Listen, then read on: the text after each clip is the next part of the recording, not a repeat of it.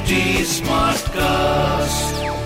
You're listening to a Hindustan Times production brought to you by HT Smartcast. Hello, these are the top news for the day. The Supreme Court on Friday declared as legal and valid the provisions contained under Employees Pension Amendment Scheme 2014, which capped the maximum pensionable salary, basic pay plus dearness allowance, at 15,000 rupees per month. The court, however, read down certain provisions of the scheme. A bench of Chief Justice U. U. Lalit and Justices Aniruddha Bose and Sudhanshu Dhulia was listening to the appeals of Employees Provident Fund Organization, EPFO, and the Union government challenging the judgments of High Courts of Kerala, Rajasthan and Delhi, quashing the 2014 amendments, when it made the remarks.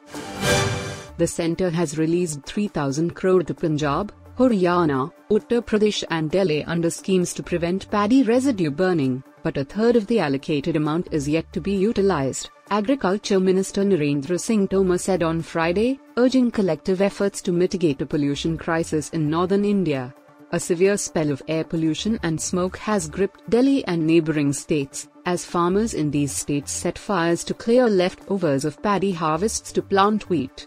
The minister was speaking at a workshop where scientists explained to farmers through video conferencing the benefits of using the Pusa decomposer, an organic solution that can dissolve paddy remnants in an environment friendly way. The Enforcement Directorate, ED, on Friday conducted searches in around a dozen locations in West Bengal and Jharkhand as part of a money laundering probe into alleged illegal occupation and sale of defense land in Jharkhand, officials said. The case pertains to alleged fraudulent sale of an army land measuring 4.45 acre in Bariatu in Ranchi. The Ranchi Municipal Corporation had lodged a police complaint in April after a departmental probe into land records suggested the collusion of a few businessmen in Ranchi and Kolkata and Jharkhand government officials in the sale of the land using forged documents, officials said. Iran has conveyed to the Indian side its readiness to resume oil supplies and the two countries should decide on this issue on the basis of their national interests, Iran's new ambassador to New Delhi, Iraj Elahi, said on Friday. Elahi called for joint efforts by countries in the region to combat the Islamic State or Daesh in the aftermath of the terrorist group's attack on the Shia shrine of Shah-e-Cheragh in the Iranian city of Shiraz on October 26. Elahi, who presented his credentials last month, said Daesh posed a threat to the entire region. There is no doubt that Iran and India were the best friends in dealing in oil. Iran was meeting the oil needs of India.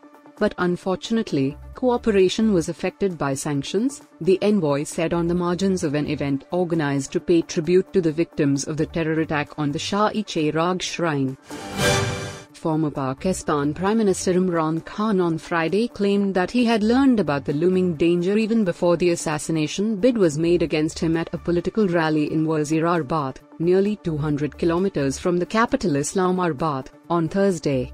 I got to know the day before the attack that either in Wazirabad of Gujrat, they planned to kill me, the Pakistan Tehreek-e-Insaf PTI chief said in his first address after being shot at by a man who said he wanted to kill only Khan for misleading people. The cricketer turned politician also claimed that he was hit by four bullets and dismissed reports that it was friendly fire that hit him. He was addressing the nation while still being admitted to a hospital in Lahore. New Zealand on Friday became the first team out of the 12 currently playing the T20 World Cup to qualify for the semi-finals. The Black Caps, who are placed in a tough Pool 1, alongside 50-over world champions England and reigns T20I champs Australia, pipped both to cement their place in the knockout. With all three teams placed on 5 points prior to the doubleheader earlier today, any team could have beaten the two others to race to the final four, but eventually, it was NZ who reached their second consecutive T20 World Cup semis. Australia, on the other hand, despite beating Afghanistan, are in danger of getting knocked out as only a Sri Lanka win over England tomorrow can see them go through.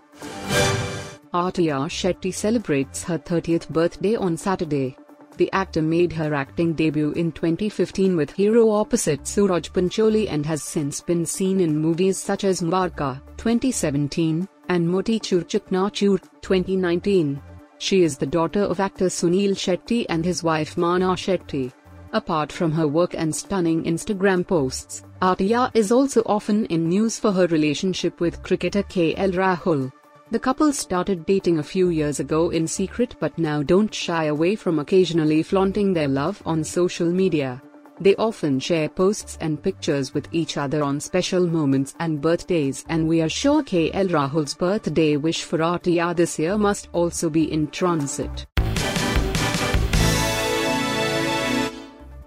You were listening to the HT Daily News Wrap, a beta production brought to you by HT Smartcast. Please give us feedback on Instagram, Twitter, and Facebook at HT Smartcast or via email to podcasts at hindustantimes.com. Until next time. This was a Hindustan Times production brought to you by HT Smartcast. HT Smartcast.